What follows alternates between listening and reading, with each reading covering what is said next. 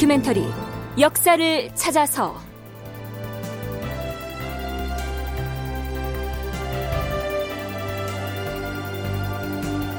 제 536편 세조의 주석 정치와 공신들의 세상.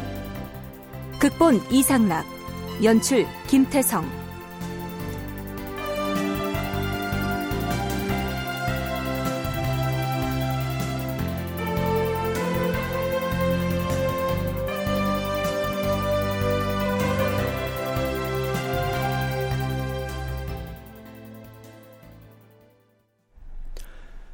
여러분 안녕하십니까? 역사를 찾아서의 김석환입니다. 이 공신이란 말을 사전에서 찾아보면요. 나라를 위해서 공을 세운 신하라고 되어 있습니다. 그렇다면 여기에서 얘기하는 이 나라는 오늘날의 국가와 같은 개념일까요? 아니었습니다. 만일 조선시대에 책봉된 공신들이 이 진정으로 국가를 위해서 공을 세우는 사람들이라면 빛나는 치적을 남긴 세종시대에 아주 많은 수의 공신이 책봉됐어야 하는데 세종은 30년이 넘는 재위 기간 동안 단 한 명의 공신도 책봉하지 않았습니다. 그렇다면 세조의 경우는 어떠했을까요? 그 대강을 살펴보면 이렇습니다.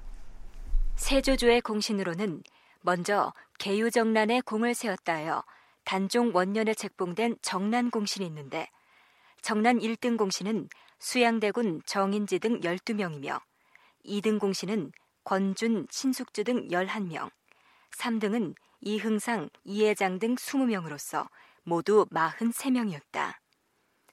세조가 즉위한 뒤에 책봉된 좌익공신은 1등이 계양군 등 12명, 2등은 정인지 등 12명, 3등은 권공 등 25명으로 47명이 책봉되었다. 세조 13년 이 시의 난을 평정한 뒤에는 또 적개 공신이 책봉되었는데 자, 그러니까 수양대군이 정변을 일으켜서 권력을 잡고 뒤이어서 어린 단종을 몰아내고 직접 왕위에 오르는 그 과정에서 세조에게 도움을 준 사람들이 공신 칭호를 받게 된 것입니다.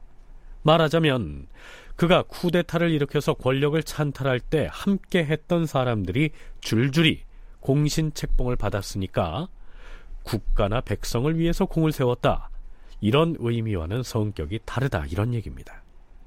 그렇다면 이 공신들의 대우는 어떠했을까요? 우선은 계유정난 때 공을 세웠다는 정난 1등 공신의 예를 들어보시죠. 이들 1등 공신들은 전각을 건립하여 화상을 봉안하고 공적을 기록한 비석을 건립하며 자귀를 봉하고 토지를 지급할 것이다. 그 부모와 처자에게는 3등급을 승진하여 자귀를 주며 친아들의 경우 3등급을 초과하여 음직을 하사할 것이다. 토지는 200개를 지급하고 노비 25명, 하인 7명, 심부름꾼 10명을 지급하고 장남의 그 지위를 세습하며 아비의 녹봉을 받을 권리를 갖게 할 것이다.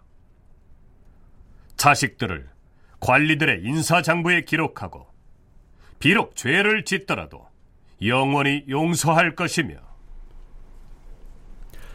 그런데 실제로 공을 세웠다는 이 공신을 일컬어서 발을 정자나 정사 정자를 붙여서 정공신이라고 한다면 거기에 비해서 작은 공을 세운 사람 또는 이 정공신의 가족 등에게 주는 원종공신이란 것도 있었습니다.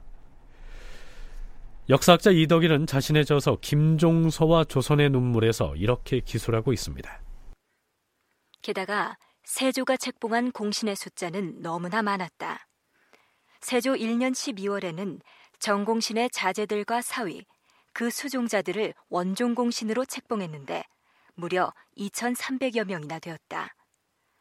세조는 원종공신에게 줄 벼슬이 부족하자 우선 나이가 많은 자에게는 하는 일이 없이 녹봉만 타가는 검직을 제수했으니 공신이 아니면 벼슬을 꿈꾸기가 어려웠다. 모두 합하여 만 명이 넘는 공신과 그 가족들은 수양이 왕위를 찬탈하지 않았다면 탄생하지 않았을 사회악이었다. 자, 세조의 공신 정책에 대해서 매우 비판적인 기술인데요. 자, 그렇다면 세조는 자신이 책봉한 그 많은 공신들에 대해서 어떻게 생각하고 있었을까요? 세조 5년 2월 6일치의 실록 기사를 살펴보기로 하죠. 임금이 풍향에 거둥하니 종친 및 육조 참판 이상의 관리들이 어가를 수종하였다. 임금은 여러 종친과 제추들에게 명하여 각각 차례대로 술을 올리게 하고 말하였다.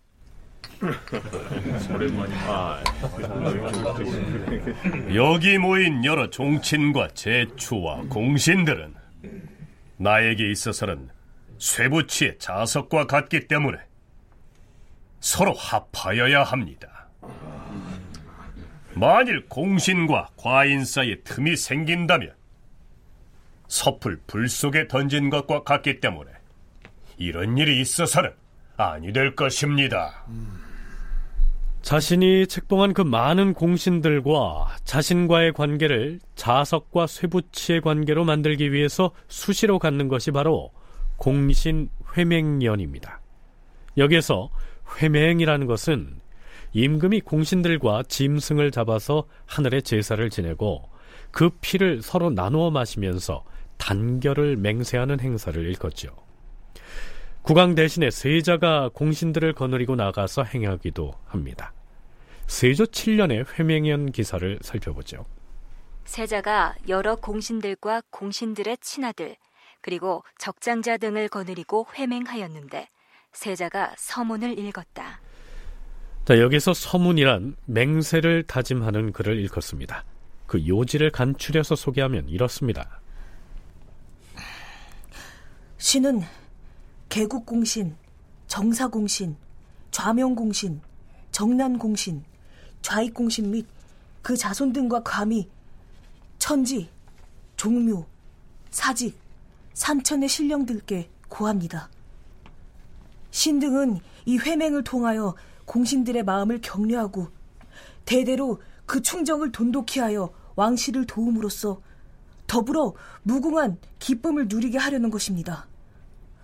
여기 모인 공신들과 혹은 그 조부, 혹은 그 아비, 혹은 그 본인이 모두 풍운을 타고 나서 마음을 같이 하고 힘을 함께하여 화란을 제거하고 큰 운을 열어 간용한 무리를 멸하고 종묘사직을 낭떠러지의 위험에서 붙들었으며 내란을 진정시킴으로써 오늘에 이르렀습니다.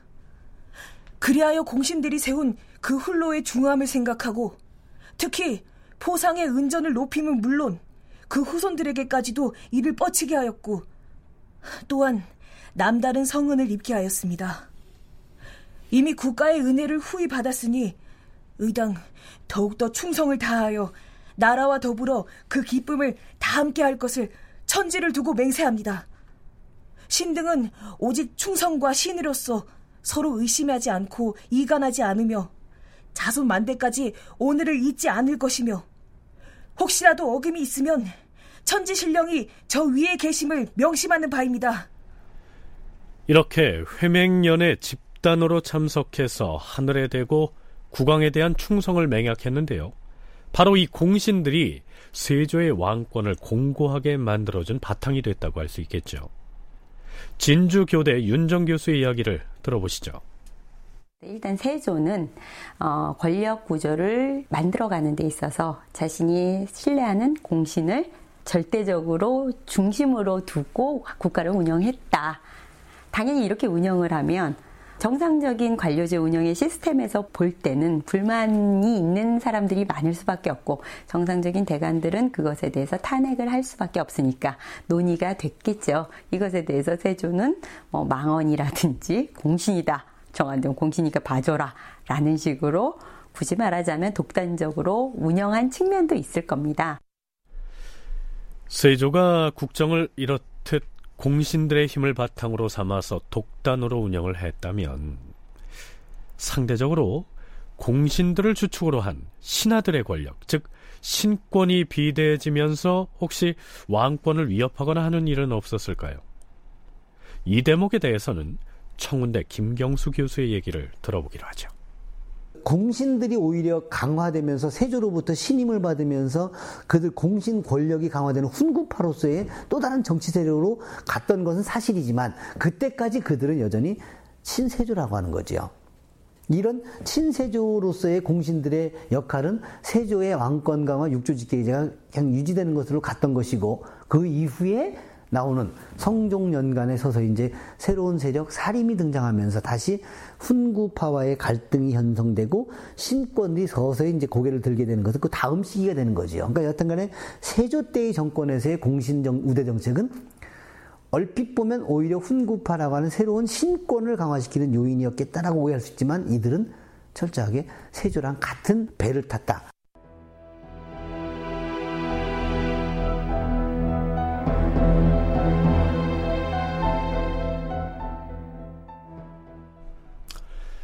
자, 그러면 세조에 의해서 공신으로 책봉돼서 특전을 받게 된 그 공신들은 세조가 바라는 대로 고분고분 자신들의 주군인 세조에게 충성을 다했을까요? 아니었습니다. 세조 치세의 정치사를 기술한 저서나 논문 등을 살펴보면 무리를 일으킨 공신들의 사례들이 빈번하게 등장합니다. 세조가 책봉한 바로 그 공신들이 끊임없이 무리를 일으켰다는 얘기입니다. 조선 초기 정치사 연구의 저자 최승희는 자신의 저서에서 그 배경을 이렇게 설명하고 있습니다. 세조의 왕위에 대한 명분과 정통성의 결여는 종친과 공신과 관료들이 왕을 바라보는 인식과 태도의 변화를 불러왔다. 그들은 세조가 찬위하는 데 협조하였으며 그의 녹을 먹고 있었지만 유교를 정치 이념으로 한 그 시대에 유교로 교양된 공신 관료로서는 명분과 정통성이 없는 왕을 섬기는 데 상당한 갈등이 있었을 것이며 의식 무의식 중에 왕을 왕으로 보지 않은 일이 있었을 것이다. 그것은 불법한 행동과 왕에 대한 불경과 무례로 나타났다. 비록 세조에 의해서 공신으로 책봉돼서 특전의 혜택을 받고 있긴 하지만 세조를 임금으로 여기지 않는 듯한 행위가 빈번하게 나타났다는 것입니다. 자, 이제부터는 그 사례들을 짚어보기로 하겠습니다. 아, 우선 종친 중에서 세조에 대해서 그러한 태도를 보인 사람으로는 양녕대군을 꼽을 수 있겠는데요. 이 양녕대군에 관련된 부분은 지난 시간에 별도로 소개했기 때문에 여기에서는 생략하도록 하겠습니다. 자, 그 다음으로 살펴볼 사람은 집현전 학사 출신의 정인지입니다. 정인지는 대단한 학자지요. 태종 연간에 생원시하고 문과에 다 이제 급, 문과도 장원급제하는 사람이니까 뭐 거의 요즘 말로 하면 천재고 오죽하면 이제 그 부왕 태종이 세종한테 선의하면서 상당히 신뢰할 만한 사람이니까 잘 데리고 써라는 부탁을 받을 정도까지의 사람이니까 이제 정인지는 세종한테 엄청난 총애를 받고 상당히 역할을 합니다. 실제로 뭐 그 세종연간의 지평유람, 뭐 태조실록, 고려사, 고려사 전력 이런 거 편찬 사업에 주도적으로 참여했던 사람이 그 정인지 맞고요. 손민정음 서문도 아 그럼요. 그러니까 뭐 대단한 분이 정인지인데 이분이 이제 그 단종복이 단종이 즉위하고 이후에 김종수 황부인한테 밀리는 거지요. 밀려서 한직으로 물러나게 돼요. 단종이 즉위한 후 김종서와 황보인이 의정부의 권력을 장악하게 되자 한직으로 밀려나서 소외됐던 이 정인지가 세조의 왕위 찬탈 과정에 협조한 것은 어찌 보면 자연스러운 일이었는지도 모릅니다. 더군다나 정인지의 아들 정현조와 세조의 딸인 의숙공주가 이 혼례를 올림으로써 정인지는 세조와는 사돈지간이 되겠죠. 세조 4년 2월 12일 임금이 사정전에 나아가 공신들에게 연회를 베푸니 왕세자와 종친, 제추, 공신 등이 모였다. 왕세자가 술을 올리고 종친들을 비롯하여 정난 공신인 정인지 등이 차례로 술을 올렸다.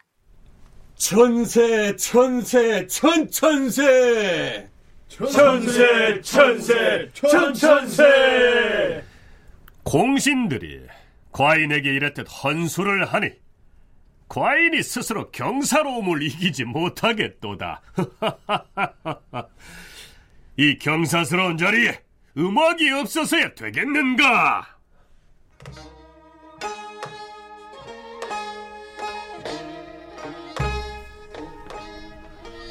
대소신뢰들은 일어서서 춤을 추라!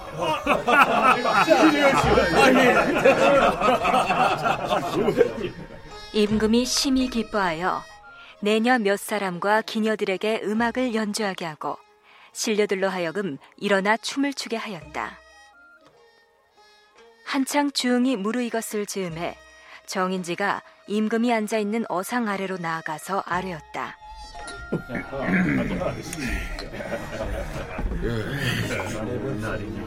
주상 전하, 영의정께서 과인에게 무슨 할 말이라도 있는 것이오? 그렇사옵니다. 그럼 어디 해보시오.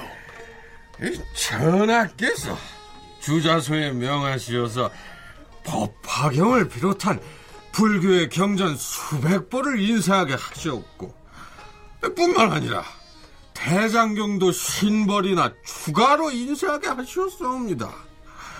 거기에 더하여 이제 석가모니의 전기인 석보를 또 간행하시니 신이 생각하건대 이는 옳지 못한 일이옵니다. 지금 영의정이 임금이 나에게 질책을 하는 것인가? 풍악을 멈추어라! 오늘 잔치는 여기서 파할 것이니라.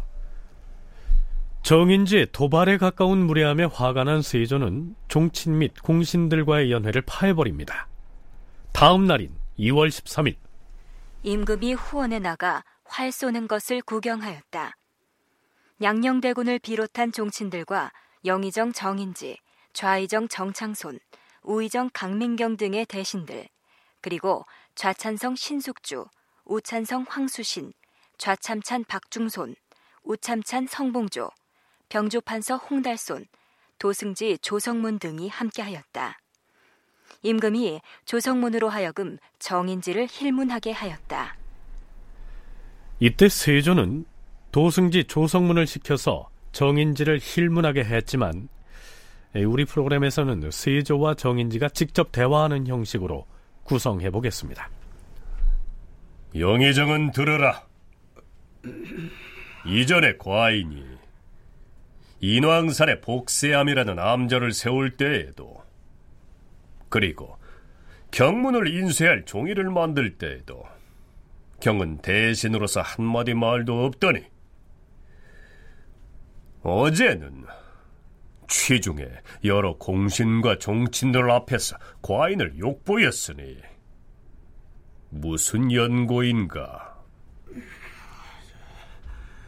어제 일은 취중이라 무슨 일이 있었는지 기억하지 못하겠사옵니다.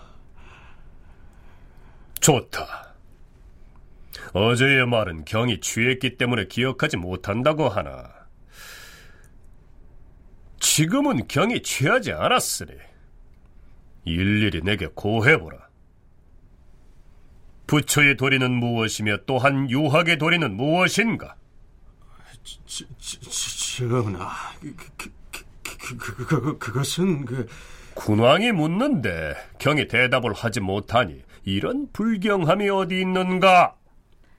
정인지가 또 전날에 너무 취하였음을 핑계하며 끝내 해명하지 않았다.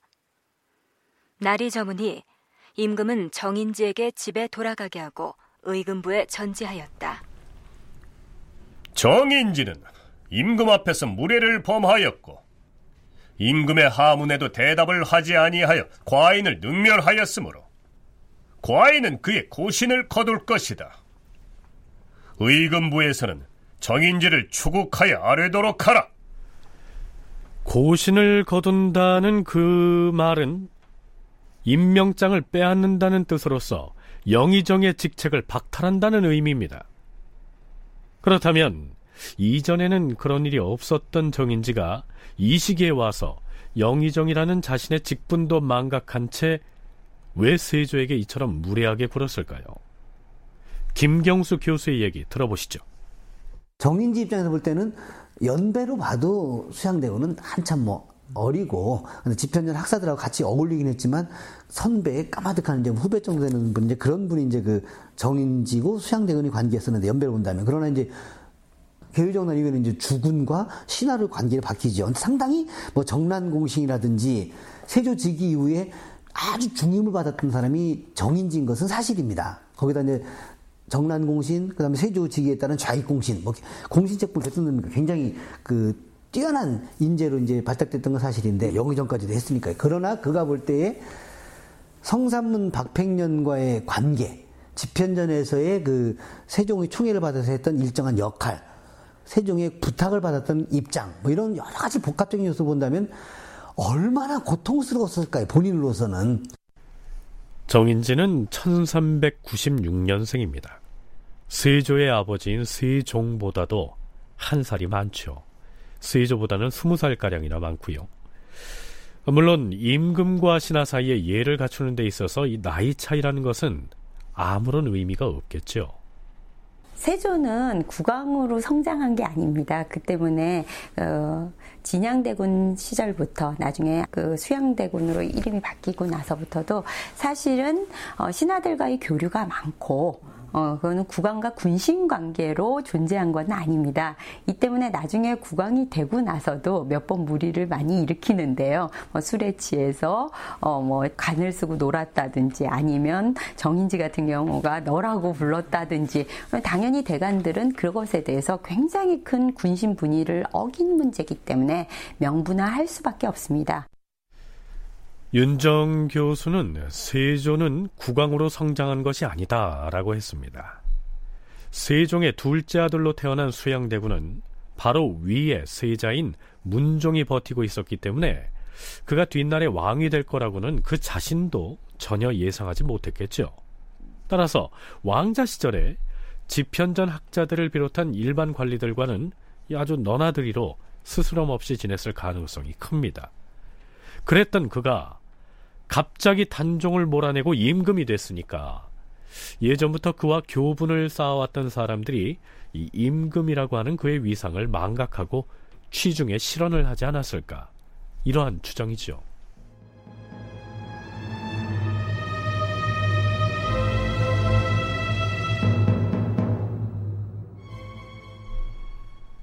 자, 그렇다면 정인지는 이후에 어떻게 됐을까요? 세조는 곧 정인지의 고신을 되돌려주고 그를 다시 하동부원군으로 봉합니다. 그러자 대간에서 가만히 있지 않았겠죠. 전하, 정인지가 범한 불경죄는 한 가지가 아니니 마땅히 법대로 처치해야 하옵니다. 전하께 없어 그에게 특사를 베푼 것도 과분한데 자기를 더하도록 하시니 이것이 어찌 의에 합당한 일이겠사옵니까? 자, 하지만 세조는 정인지에게 다시 좌익 2등 공신으로 체쿤하는 교서까지 내립니다. 하늘이 장차 태평한 운을 열려면 세상에 반드시 훌륭한 인재를 내는 것인데 이 인재들이 능히 덕이 있고 공이 있다면 마땅히 이들에게 관직을 주고 힘써 상을 주는 것이다. 경은 식견이 통달하고 학문이 해박하여 일찍부터 대체에 밝아서 제때에 쓰일 재주를 지녔도다. 일찍이 태종께서 뛰어난 인재를 구할 때를 맞이하여 비로소 등용하였고 세종께서 어진이를 임용할 때에 경을 선택하여 깊이 사랑하시었도다. 경은 문장에 뛰어나고 경술에 밝았으며 세조는 대간의 탄핵 상소에도 아랑곳 없이 정인지에게 고신을 돌려주고 다시 공신 책봉의 교서를 내려주면서 오히려 정인지의 능력과 인품을 극찬하고 있습니다. 자, 그런데 얼마 뒤에 정인지는 또 한 번 취중에 결정적인 실언을 하고 맙니다. 세조 4년 9월 16일 의정부 대신들과 육조 참판 이상의 당상관들이 궁궐뜨락으로 몰려와서 정인지를 처벌하라고 목소리를 높입니다. 전하! 어제 하동구 원군 정인지가 전화 앞에서 한 말은 불공하기가 짝이 없사옵니다. 청컨대 정인지를 엄벌에 처하시옵소서. 정인지를 엄벌에 처하시옵소서. 정인지는 실로 죄가 없으니 물러가도록 하라. 주상 전하, 신하로서 죄가 있는 자는 마땅히 그 청상을 국문해야 할 것이옵니다. 정인지는 죄가 없는데 무엇을 힐문하라는 것인가? 만약 정인지를 공신이라 하여 죄를 주지 아니하신다면 마땅히 벼슬을 파하고 멀리 외방에 나가 살게 하시옵소서. 윤호하지 아니할 것이니 모두 돌아가도록 하라. 자, 그런데 정인지의 탄핵을 주장하는 신료들은 정인지가 어제 세조 앞에서 무례를 범했으니 처벌하라 라고만 할 뿐 어떤 무례를 어떻게 범했는지 밝히지 않고 있습니다. 정인지가 저지른 무례의 내용은 결국 그 다음날 세조의 입을 통해서 밝혀지는데요. 자, 그 실상은 깜짝 놀랄 만한 내용입니다. 세조 4년 9월 17일 의정부 6조 그리고 충은부에서 다시 정인지의 죄를 청하니 임금이 교지를 내렸다. 그날 정인지가 과인에게 너라고 칭하며 말하기를 그같이 하는 것을 모두 나는 취하지 않겠다 이렇게 말했는데 비록 술이 몹시 취하였다 하더라도 옛사람이 이르기를 술에 취하면 그 본정을 드러내 보인다고 하였으니 정인지가 한 말은 너무 방자하였다. 그러나 공신이기 때문에 가벼이 죄를 줄 수는 없다.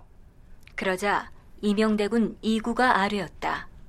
주상 전하, 정인지가 한 말을 보면 그는 진실로 역신이 옵니다. 성산문과 다를 것이 없사옵니다.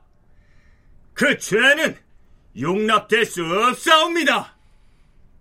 대신의 죄는 종친이 논할 바가 아니니 그만하라. 하오나 전하, 군신간에는 차마 범에서는 아니될 것이 있사온데 지금 정인지는 주상께 대하여 너라고 칭하였으니 청컨대 그의 목을 베어 죽이시옵소서.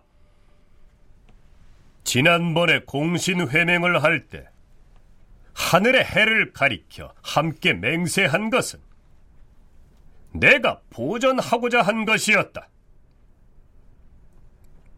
그러나 군신들이 굳이 청하리 내 마땅히 도승지와 더불어 대의를 결정하겠다.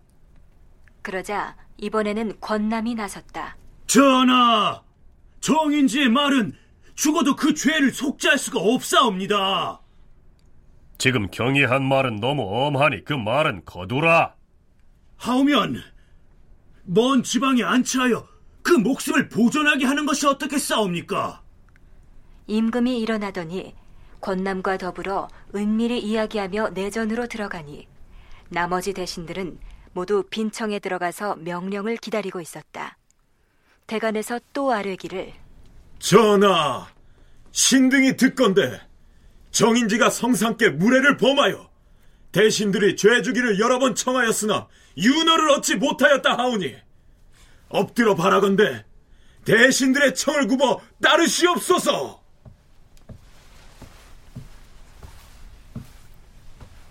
과인이 마땅히 알아서 상냥할 것이니 이제부터 경들은 확실히 알지 못하는 일은 청하지 말라. 자, 사건의 발단과 진행 과정이 되게 이러합니다. 왕조실록은 한문으로 기록되어 있는데요. 실록의 표현을 따르자면 우리가 상대를 부를 때 쓰는 너라는 말의 한자인 너 여자를 쓰고 있습니다.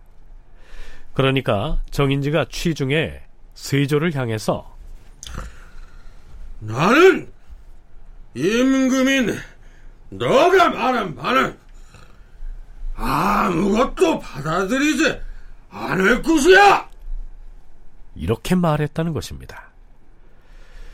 자, 조선 왕조실록 전체를 통틀어 살펴보더라도 신하가 국왕을 향해서 너라고 말했다는 기록은 정인지의 경우가 유일합니다. 도대체 정인지는 왕조 국가의 신하로서 어쩌다가 이런 파격적인 무례를 범할 수 있었을까요? 윤정 교수는 우선 세조가 수양대군 시절에 정인지와 격이 없이 지냈던 당시를 돌이켜 생각해 볼 필요가 있다고 얘기합니다. 정인지는 태종 14년에 문과로 급제돼서 등용된 이래로 세종의 최측근으로 지속적으로 활동합니다. 세종의 차남으로서 세종 14년부터 부상한 수양대군과는 국정 운영을 위해서 많은 업무에서 실제 협조합니다. 대표적인 게 조선 건국 이래로 고려시대의 가장 중요한 개혁을 해가는 과정이 전제개혁인데요. 여기에서 전제개혁으로 공법을 시행합니다. 이때 도제조가 전제 상정소를 설치했는데 도제조가 수양대군이고요. 거기에 지중추원사로 정인지가 제조였습니다. 그래서 하삼도의 전품을 결정하는 결정적인 역할을 수행하게 됩니다. 그런데 조선 초기 정치사 연구의 저자 최승희는 이 대목을 단순한 취중 실언으로 보기보다는 좀 더 정치적으로 해석해서 이렇게 적고 있죠. 정인지가 세조에게 너라고 칭했다는 것인데 정인지의 이 말은 심히 오만한 것이지만 세조는 공을 세운 훈구 대신을 가벼이 죄줄 수는 없다고 말한다. 취중이라 하지만 세조에게 너라고 한 것은 세조에 대한 정인지의 진심, 즉 명분과 정통에 흠이 있는 내가 무슨 왕이냐 하는 의식이 잠재한 것으로 이해할 수 있다. 더욱 정치적으로 해석하자면 정인지가 집현전 동료로서 단종 보기를 꾀하다가 희생된 성삼문, 박팽년 등에 대한 이 부채감과 가책 때문에 술기운을 빌어서 일부러 세조에게 너라고 했을 수도 있겠지만 물론 단순한 취중 실언이었을 가능성도 있습니다. 어찌됐든 정인지가 지존인 임금을 향해서 아랫사람에게 막대할 때나 부르는 호칭인 너라고 했던 이 전무후무한 사건은 워낙 그 파장이 커서 쉽게 용서받지 못할 것처럼 보였습니다. 그런데 엄벌에 처해야 한다는 신료들과 공신을 함부로 벌할 수 없다는 세조 사이에 한참 더 공방이 벌어지게 되죠. 전하, 어제 정인지가 주상전 앞에서 했던 무례한 말은 절대로 용서할 수가 없는 죄이옵니다. 청컨대 이 사건을 해당 관아에 내리시어서 그 사유를 추국하도록 하시옵소서. 정인지의 무례한 짓은 어제 오늘 시작된 것은 아니지 않은가? 매양 술에 크게 취하면 이와 같았으니 어찌 책망할 수가 있겠는가? 또한 비록 군신간이라고는 하나 내전에서의 사사로운 모임에서 있었던 일에 대하여 죄를 주는 것은 가당치 않은 일이다. 평범한 사람일지라도 부모 사이의 교제에서는 마땅히 서로 존경하여 대우해야 하는 법이온데 하물며 군신간인 바에 재론할 필요가 무엇 있겠사옵니까? 그가 여러 차례에 걸쳐 무례를 범한 것은 평시에 반드시 불경한 마음을 가지고 있었던 까닭이옵니다. 또한 어찌 내전에서 있었던 일이라 해서 이를 숨겨둘 수가 있겠사옵니까? 청컨대 그 죄를 밝혀 법대로 처결하시옵소서. 그대들이 아무리 그리 청하여도 과인은 정인지가 공신이므로 죄를 가할 수는 없다. 마땅히 정인지를 불러서 경등이 모두 모인 자리에서 질책을 하여 그로 하여금 스스로 허물을 알도록 하는 것이 어떠하겠는가? 자, 세조가 완강한 태도를 보였음에도 불구하고 대가는 물론 의정부 대신들까지 나서서 정인지를 벌할 것을 청했고요. 공신 관련 업무를 담당하는 충운부에서는 공신들의 명부인 훈적부에서 아예 정인지를 삭제해야 한다고 주장하고 나섭니다. 그러자 세조는 다시금 정인지의 고신을 거두고 외방으로 나가 살도록 하지만 얼마 지나지 않아서 충청도 부여에 외방 종편했던 정인지를 다시 불러올려서 고신과 작호를 회복시켜주죠. 처벌하지 못하는 이유는 자신 직위의 상징적인 영의정까지 했던 사람이고 자신과 같이 정난 이후에 계속 그 정치적인 뭘 같이 해왔던 사람 정인지 그리고 누구보다도 정인지 가지고는 집현전 학사의 제일 꼭대기 있었던 사람 중에 한 사람. 나머지 집현전 학사들 중에 뭐 최양도 있고 신숙주도 있겠지만 그러나 그 집현전을 대표하는 사람으로서의 상징성이 가지고 있는 바. 그 다음에 자신 직위에 국정을 총괄하는 최고 책임자로서의 정인지의 그 존재성. 이거를 세조는 보호하고 싶었고 그 연장선상에 공신들을 끝까지 품어 안았던 세조의 그 공신 우대 정책과도 연관된다고 보여집니다. 자, 이렇듯 정인지가 심각한 무례를 범했음에도 처벌을 비켜가기는커녕 이후로도 세조와 아주 협조적인 관계를 유지할 수 있었던 것은 그가 단순히 공신이기 때문만은 아니겠지요. 그의 아들인 정현조가 세조의 부마이고 정인지는 의경세자의 스승, 즉 세자사에 임명돼서 세자의 교육을 담당하기도 했으니까 이 몇 번의 취중 실수로 내칠 만한 대상은 아니었던 것입니다. 정인지의 세조에 대한 취중 실수는 이후로도 이어집니다. 세조 6년 11월 3일 어가가 파평산에 이르러 사냥하는 것을 구경하고 종친 및 제추에게 술을 내려주었다. 임금이 공물을 대납하는 패단에 대하여 물으니 정인지가 너무 취하여 제대로 대답을 하지 못하면서 저, 저, 전하, 불, 불가하옵니다. 그, 그것은, 그, 그것은 불가하옵니다, 전하. 자꾸만 불가하다는 말만 되풀이하였다. 임금이 노하였다. 술을 마시며 담론을 하자는데 정인지가 불쑥 임금이 나를 욕하였으니 그자는 무슨 소견이 남보다 월등하게 나은 것이 있기에 이리 교만하여 남을 깔보고 사람을 없인 여기는 것인가? 경박하기가 당대 제일이로구나. 과인이 유사에 내려보내서 죄를 다스려야 하겠으나 돌아보건대 나이든 노인이고 또 취중에 실수한 것이므로 내가 죄를 가하지는 않겠노라. 하성이 정현조는 안으로 들어와서 아비를 데리고 나가도록 하라.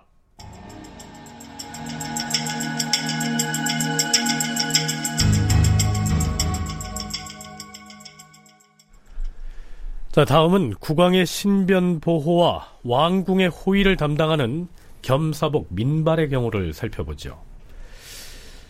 세종 2년 4월 20일 이날은 세조가 명나라 사신으로부터 황제의 조직과 고명을 전해받는 아주 중요한 의식이 있는 날이었습니다.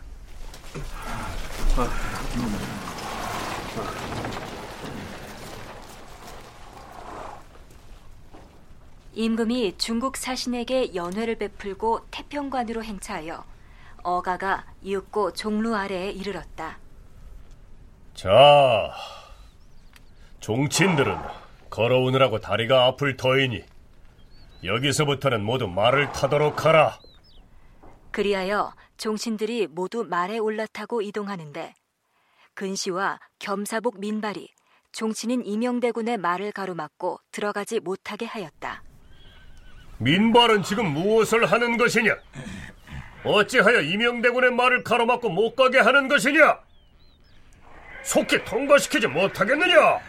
신은 대군의 말을 통과시킬 수 없사옵니다. 안 들리느냐? 어명이라 하였다. 그래도 아니 되옵니다. 네 놈이 바야흐로 어명을 거역하였으니 네 죄가 크다는 사실을 모르겠느냐? 민발은 자기가 옳다고 굳이 고집하며 언사에 불손함이 많았다. 임금이 민발의 손을 잡고 반복하여 설득하니 민발은 연신 취한 채하며 이윽고 광화문 안에 당도하였다. 혹은 황석생은 민발 저자를 바닥에 엎드리게 하고 곤장을 치라. 예.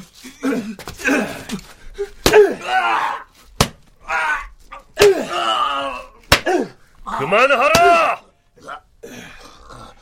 민발은 들어라. 네 놈이 이래도 어명을 어긴 잘못을 깨닫지 못하겠느냐? 전하, 신은 잘못이 없사옵니다. 조여문이 신으로 하여금 이명대군 이구를 통과시키지 말라고 하였기에 신은 그저 따랐을 뿐이옵니다. 신은 참으로 죄가 없사옵니다. 네가 이번에는 다른 사람을 무고하여 끌어대는 것이냐? 비록 조효물이 너를 시켰더라도 과인이 그 치기를 재선명하였는데도 따르지 않으면 어찌함인가? 저자를 포박하여 의금부에 가두라! 자, 민발이 술에 취했다곤 하지만 임금이 그의 손을 잡고서 타일렀음에도 불구하고 어명을 무시하고 자신의 잘못을 시인하지 않았으니까 국왕으로서 체면이 말이 아니었겠죠. 대간에서는 그에게 불경죄를 적용해서 엄벌에 처하라고 주청했지만 세조는 결국 가벼운 처벌에 그칩니다. 그런데요, 민발은 이전에도 모종의 사건에 연루된 일이 있었습니다. 세조 원년 12월에 민발의 첩을 몰래 간통한 이석산이 아주 잔인하게 살해된 사건이 있었는데요. 세조는 그가 재상의 지위에 있는 데다가 원종공신이라고 해서 석방하는 바람에 이 사건이 그 상태에서 유야무야되고 말았던 것입니다. 이 사례에서도 보듯 세조는 임금인 자신에게 수모를 안겨준 무례를 범한 경우라도 그리고 아무리 무거운 죄를 지은 경우라도 그가 공신이라고 한다면 끝내 중형을 가하는 일이 없이 끌어안는 모습을 보입니다. 이 점이 아주 태종하고는 딴판인데요. 태종과 세조의 공신 정책이 왜 이렇게 달랐는지 그 배경을 좀 살펴보도록 하죠. 진주교육대 윤정 교수의 얘기 들어보시죠. 태종은 창업의 시기였기 때문에 군사력들도 많고 형들이 갖고 있었던 군사적 권리들도 많았기 때문에 일단 정권을 잡고 나서도 그들 또한 자신의 외척이나 공신들도 형들과의 권한도 굉장히 깊고 이럴 때 적극적으로 내쳐서 자신들을 자신을 절대적인 군주화하는 과정이었다면 이미 이런 구도의 국왕은 세종 때를 거치면서 조선의 국왕으로서 안정적으로 수립돼 있기 때문에 그 후계자의 옆에서 도와줄 수 있는 공신들을 육성하고 자신의 정치 변란을 막는 것이 훨씬 세조에게는 중요한 과제이지 않았는가 합니다. 태종과 세조가 처한 정치적 상황이 이처럼 달랐기 때문에 태종이 국왕의 권위에 티끌만치라도 거슬리는 사람이 있으면 그가 비록 공신이라고 해도 가차없이 내쳤던 데에 반해서 공신들을 껴안아가면서 취약한 왕권을 강화하는 것이 우선 과제였던 세조는 임금으로서는 차마 감당하지 못할 무례함마저도 참아낼 수밖에 없었던 것입니다.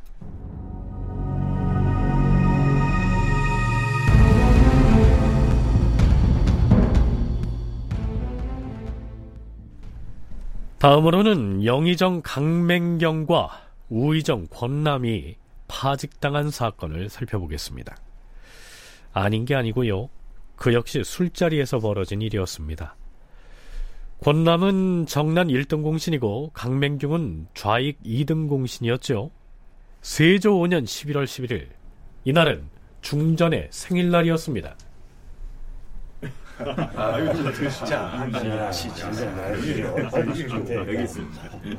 백관들이 중궁의 탄일에 대한 할애를 행하였다.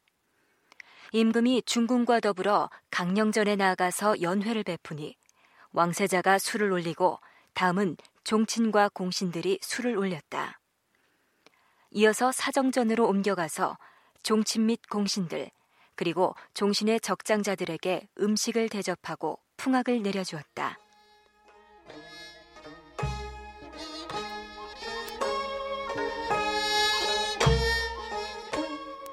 임금이 강맹경, 권남, 황수신, 홍윤성, 박원형, 윤자운, 김종순 등에게 명하였다.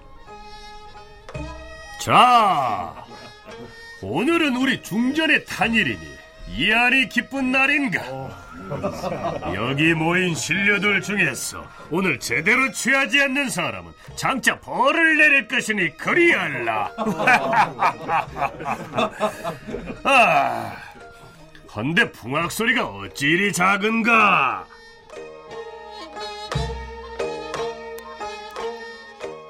그러자 강맹경과 권남 등이 아뢰었다.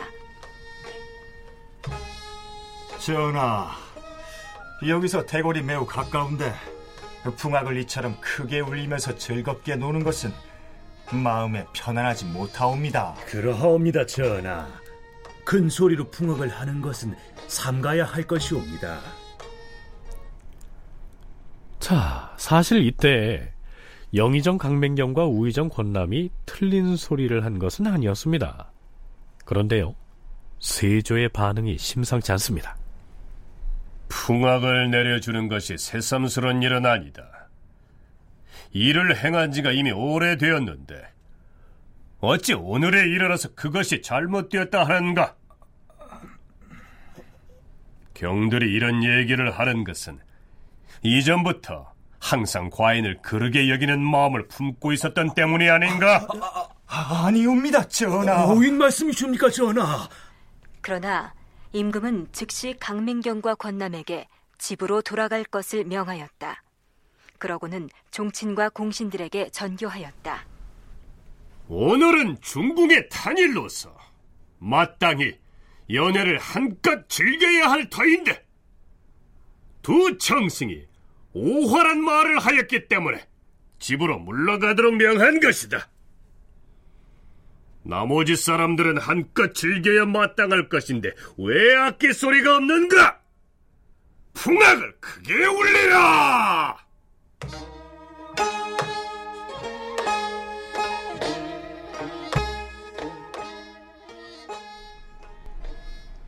자, 그런데 세조는 즉석에서 집으로 쫓아버린 강맹경과 권남을 대신해서 새로운 영의정과 우의정을 임명해버립니다. 신숙주를 영의정에 임명하고 이인손을 우의정에 임명하노라. 강맹경과 권남 등이 젊은 선배들이 모여있는 곳에서 정대한 말로서 과인을 책망하였으니 내가 매우 부끄러웠어. 이를 용납하지 못하여 파면시킨 다음 집으로 돌려보냈노라. 그렇지만 설을 센 뒤에는 마땅히 그들을 다시 부를 것이다. 강맹경과 권남이 잘못된 말을 했기 때문에 영의정과 우의정에서 파직한 것이 아니고 신진 관료들이 지켜보는 가운데 발을 정자에 정대한 말을 해서 임금을 창피하게 만들었기 때문에 파면을 한 것이다. 이런 얘기입니다. 다시 최승희의 조선전기 정치사 연구에서 일부를 인용하겠습니다. 영의정 강맹경과 우의정 권남 등을 파직에 이르게 한 이 사건을 보면 강맹경 등은 대신으로서 해야 할 정당한 말을 한 것인데도 세조는 그들이 평소에 임금이 그르다는 생각을 갖고 있다고 생각했고 정대한 말로써 자신을 책하여 부끄럽게 만들었다고 생각하였다. 이는 세조가 왕위를 보존하고는 있으나 공신과 유신들에 대한 정신적인 부담과 어딘가 떳떳하지 못한 마음이 그에게 잠재해 있으므로 나타나는 것이다. 세조의 언동이 변화무쌍한 것도 세조의 불안한 마음과 정신적 갈등이 드러난 것으로 이해할 수 있다. 다음 날 좌찬성 황수신 등이 파직당한 강맹경과 권남을 중벌로 다스려야 한다고 상언하죠. 전하, 강맹경과 권남 등이 저지른 무례한 죄는 다만 파면시키는 것만으로는 마땅하지 않사옵니다. 청컨대 유사에 내려서 그 죄를 명백히 바로잡게 하시옵소서. 그 자들을 다시 추문하여 죄를 더 무겁게 할 수는 없다. 내가 제 추에게 풍악을 내려준 것은 지금으로부터 시작된 일이 아닌데도 어제에 이르러 비로소 그 잘못된 점을 말하였으니 이는 반드시 평소부터 늘 나를 그르게 여기는 마음을 품고 있었던 것이다. 그래서 관직을 파한 것이야. 하지만 그 두 사람 모두 공신인 바에 어찌 죄를 더 물을 수 있겠는가? 자, 역시 결론은 공신이기 때문에 처벌할 수 없다는 것입니다. 사흘 뒤 강맹경과 권남이 대궐 문 밖에 나와서 아뢰었다. 전하, 신등의 죄는 용서받을 수 없음에도 불구하고 단지 관직만 파면하도록 명하시고 또 복록을 그대로 주도록 명하시니 감격함을 이길 수가 없사옵니다. 전일에는 과인이 다른 일로 인하여 화가 풀리지 않은 터에 경등이 마침 정대한 말을 아뢰었으므로 내가 화를 내어 관직을 파면시켰으니 실상은 임금이 나의 과실이다. 또한 공신은 비록 큰 죄가 있더라도 마땅히 용서함이 자손까지 미쳐야 하는데 지금 한마디의 말이 내 뜻을 거슬렸다는 이유로 갑자기 관직을 파면하도록 명하였으니 이래서야 어디 공신들이 나라와 더불어 기쁨과 근심을 같이 할 수 있겠는가? 자, 이렇게 되자 그 전날까지만 해도 강맹경과 권남을 중벌로 다스려야 한다고 주청을 올렸던 영의정 신숙주가 한마디 거들고 나섭니다. 전하, 신등이 처음에 강맹경 등의 무례한 말을 듣고는 그 죄를 무겁게 하도록 청하였사오나 지금 주상 전하의 명령을 들어보니 진실로 신등의 마음에 합당하옵니다. 대저 인정이란 선하면 이를 표창하고 선하지 않으면 이를 책망한 연후에야 친근한 정이 더욱 돈독해지오며 선한데도 표창하지 않고 선하지 않은데도 책망하지 않는다면 윗사람과 아랫사람의 마음이 통하지 않게 되옵니다. 지금 주상 전하의 훈계가 이에 이르렀으니 누구인들 감동하지 않겠사옵니까? 경의 말이 옳다. 내가 만약 그 선하지 않은 것을 알고서도 책망하지 않는다면 군신의 사이가 막혀서 소통하지 않을 것이니 아주 옳지 못한 일이 아니겠는가? 자, 군신 간의 오해가 풀렸으니 그대로 넘어갈 수야 없지. 과인이 술을 내릴 것이니 강령전으로 가서 즐기도록 하자. 자, 이외에도 공신들의 비리와 무례, 난원 등의 사례들은 무수히 많습니다. 하지만 세조는 그들을 처벌하지 않습니다. 이유는 간단합니다. 공신이기 때문이죠. 다큐멘터리 역사를 찾아서 다음 주 이 시간에 계속하겠습니다.